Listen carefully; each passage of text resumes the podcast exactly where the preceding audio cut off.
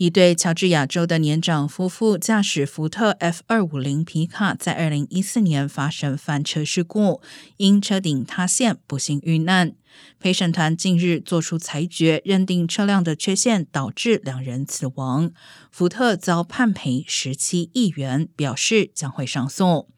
原告方指出，福特在致命事故发生前几年就知道车顶容易塌陷的问题，但纠正问题的行动却十分缓慢。